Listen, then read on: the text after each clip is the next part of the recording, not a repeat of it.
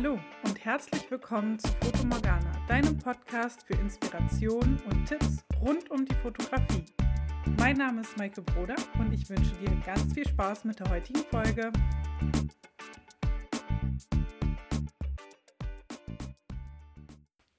Und heute möchte ich gerne mit euch über das Thema Unterwasserfotografie sprechen. Und zwar ist das ein riesengroßer Traum von mir, irgendwann mal unter Wasser Fotos zu machen.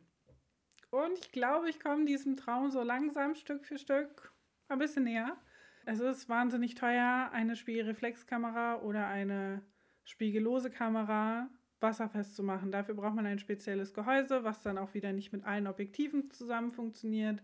Und man ist da insgesamt sehr eingeschränkt. Unter Wasser braucht man unbedingt ähm, lichtstarke Objektive, weil unter Wasser kommt halt noch weniger Licht durch als so in der freien Natur. Und deswegen, man kann auch unter Wasser sehr schlecht blitzen. Das funktioniert auch nicht so gut. Dann müsste man mit Kegellicht arbeiten, also mit Unterwassertaschenlampen und so weiter. Und ah, das ist alles nicht so. Also Beleuchtung ist unter Wasser ein ganz schwieriges Thema. Und Spiegelreflexkameras und spiegellose Kameras wasserfest zu machen, ist ganz, ganz schwierig. Was heißt nein? Schwierig eigentlich nicht, es ist nur teuer.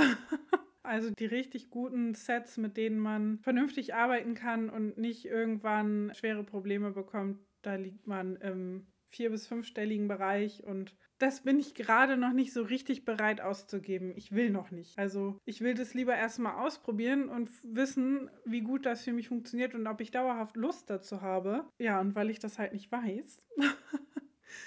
hm. Hm.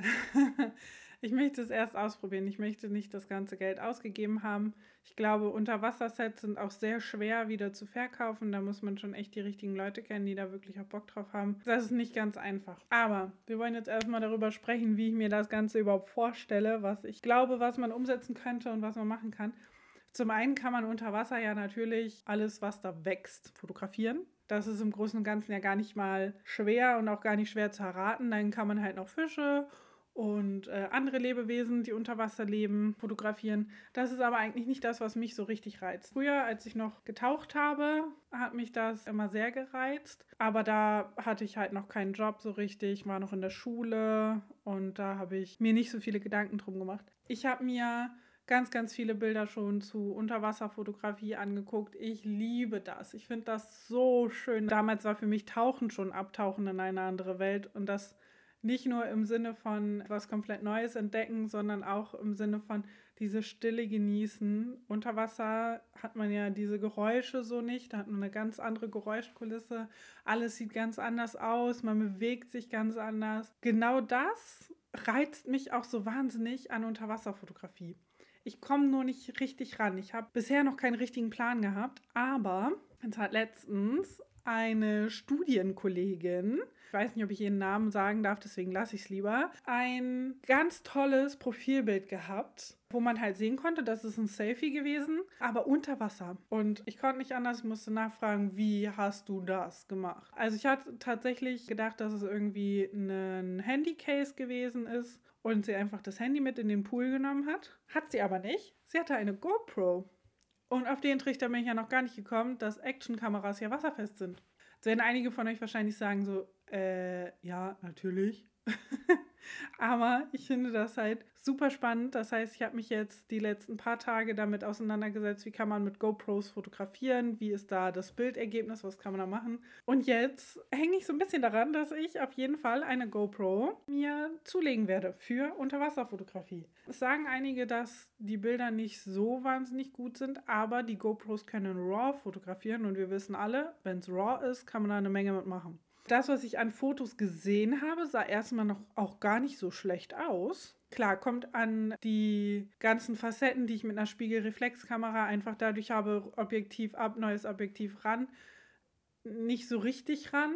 Ist alles sehr weitwinklig. Aber um das erstmal auszuprobieren, ist das halt total genial eigentlich. Das heißt, meinem Traum steht jetzt im Moment die Temperaturen entgegen.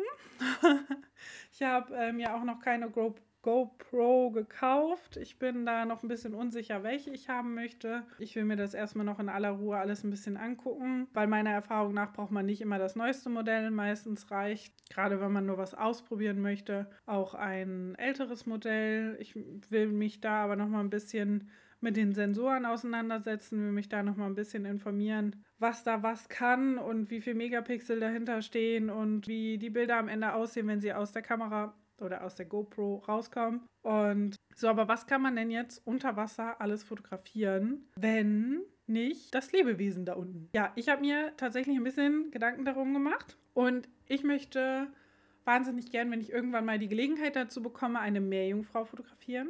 Das ist absolutes Highlight, das möchte ich unbedingt irgendwann mal machen. Das steht auf meiner noch zu fotografieren Liste äh, irgendwo mit da drauf. Das ist jetzt nichts, was ich dringend abhaken möchte, aber das ist etwas, was ich unbedingt irgendwann mal gemacht haben möchte. Und ich möchte gerne mal eine Frau fotografieren in einem Hochzeitskleid oder in einem riesengroßen Kleid, was so unter Wasser schöne Wellen wirft. Das stelle ich mir wahnsinnig gut vor. Ich habe leider bis jetzt noch kein gutes Beispielbild dazu gefunden. Aber ich, dadurch, dass ich ja weiß, wie sich Stoff und so weiter im Wasser verhält, kann ich mir das sehr gut vorstellen, dass das auch ganz gut funktioniert. Eventuell braucht man dafür Helfer. Was brauche ich noch? Ich brauche jemanden, der echt lange die Luft anhalten kann. Eventuell muss ich auch noch mal darüber nachdenken, mein altes Tauchzeug rauszuholen. damit ich vernünftig tauchen gehen kann. Ich brauche natürlich auf jeden Fall eine gute Taucherbrille, durch die ich sehr gut sehen kann. Das ist, glaube ich, Grundvoraussetzung. Das muss einfach Grundvoraussetzung sein, vernünftig gucken zu können. Und ich brauche Wasser. ich glaube nicht, dass man so ein Shooting tatsächlich gut in einem Freibad oder sowas machen könnte. Das stelle ich mir schwierig vor, aber in einem See wäre das schon sehr genial. Oh, und ich habe ein Bild gesehen, das will ich unbedingt mal machen. Das finde ich so schön. So, so schön. Dafür brauche ich allerdings einen Bergsee oder sowas. Und zwar ist es so, dass der Fotograf irgendwie, ich weiß nicht, in einer Höhle oder in einer Verengung oder sowas sitzt und man auf beiden Seiten, rechts und links, Steine sieht. Und dann ist das von unten hoch fotografiert und man sieht in ein paar Metern Entfernung, wobei da muss ich sagen, unter Wasser ist die Optik immer ein bisschen was anderes. Entfernung ist da nicht gleich Entfernung. Jemanden, der ins Wasser springt und so die Hand hochhält, als ob er so versehentlich ins Wasser geplumpst ist. Und das finde ich so schön, dieses Bild. Man sieht oben noch die Sonne so ein bisschen glitzern. Das finde ich so wahnsinnig schön. Sowas möchte ich unbedingt mal machen. Dafür muss ich allerdings noch einen passenden See finden. Wie gesagt, ich finde Hallenbad oder ein Schwimmbad ist generell nicht so gut dafür geeignet, zumal man dafür auch Genehmigungen braucht und dann auch nach Feierabend da rein muss, wenn keine Badegäste mehr da sind, weil die will man ja nicht mit auf dem Bild haben und die wollen vielleicht auch gar nicht mit aufs Bild drauf. Dann habe ich mir gedacht, es gibt hier auch ein paar schöne Badeseen, wo man schöne Fotos machen kann. Das finde ich natürlich total genial. Ich weiß da nur Tatsache nicht, wie das dann ist. Ich weiß, wir haben einen See hier bei uns in der Nähe.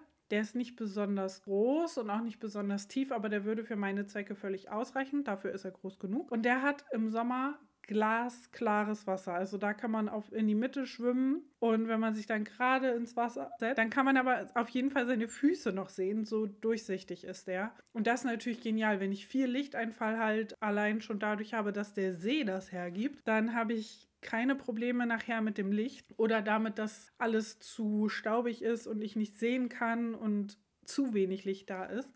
Das heißt, ich kann sogar noch vielleicht ein bisschen was regeln und brauche die ISO nicht so hochschrauben und so weiter und so fort. Das finde ich natürlich total genial. Posen überlegen habe ich mir noch aufgeschrieben. Ich habe keine Ahnung, was ich mir damit sagen wollte. Für alle, die es nicht wissen, ich mache mir immer so kurze Stichpunkte, was ich in meinen Podcast-Folgen erzählen möchte. Aber ich denke, ich habe damit halt einfach gemeint, dass man also zum einen ein ganz anderes Körpergefühl hat und zum anderen ja nicht so Posen machen kann, wie ja, setz dich da mal hin und schlag die Beine übereinander. Das funktioniert im Wasser ja nicht. Das heißt, man muss da schon, gerade weil man halt auch nicht genug Zeit hat, unter Wasser wirklich miteinander zu kommunizieren, das ist auch wahnsinnig schwierig muss man vorher schon sehr klar absprechen. Pass auf, wenn du jetzt unter Wasser gehst, dann machst du das oder du schwimmst einfach nur erstmal runter und lässt sich dann ganz langsam auftreiben oder sowas. Also das ist schon schwierig, glaube ich, das vorher festzumachen. Dafür muss man seine Kamera wirklich in- und auswendig kennen. Denke ich. Man muss klar wissen, okay, das und das kann ich sofort mal eben schnell umsetzen, bevor das Model direkt wieder auftauchen muss, weil es Luft holen muss. Und diese Zeit muss man ja diesen Menschen auch geben, weil es bringt dir ja am Ende nichts, wenn da einer nachher keine Luft mehr kriegt und äh, alles hinüber ist. Dann habe ich mir noch aufgeschrieben, Projekt als geplant ablegen und auf Sommer warten. Tatsache ist es, glaube ich, sehr sinnvoll, das im Herbst, also so Ende Sommer, Anfang Herbst zu machen, wo die Seen vernünftig durchgewärmt sind und auch eine halbwegs akzeptable Temperatur haben, sodass man wirklich eine halbe Stunde am Stück Fotos machen kann denke, sehr viel länger wird man das mit dauerhaften Auf- und Abtauchen auch nicht aushalten. Aber insgesamt wäre das schon das Ziel. Und wenn man vielleicht zwei Modelle findet, die da Lust zu haben, dann könnte man auch darüber nachdenken, dass in aller Ruhe jeder nur eine Viertelstunde macht und wir machen dann zwei Stunden Pause oder so und dann nochmal eine Viertelstunde. Weil ich glaube, es ist wahnsinnig anstrengend, gerade wenn man das nicht regelmäßig geübt hat, immer hoch und runter und hoch und runter zu tauchen. Und jemanden, der das regelmäßig geübt hat, zu finden, halte ich dann doch auch für sehr, sehr optimistisch. Finde ich, glaube ich, schwierig.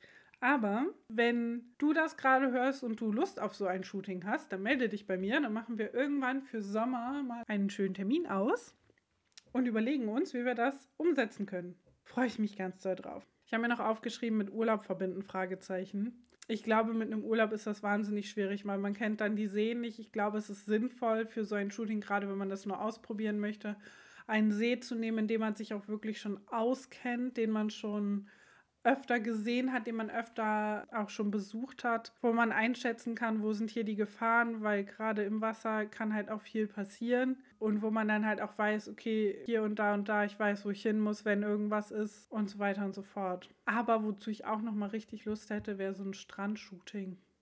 Das könnte ich mir auch ganz gut vorstellen.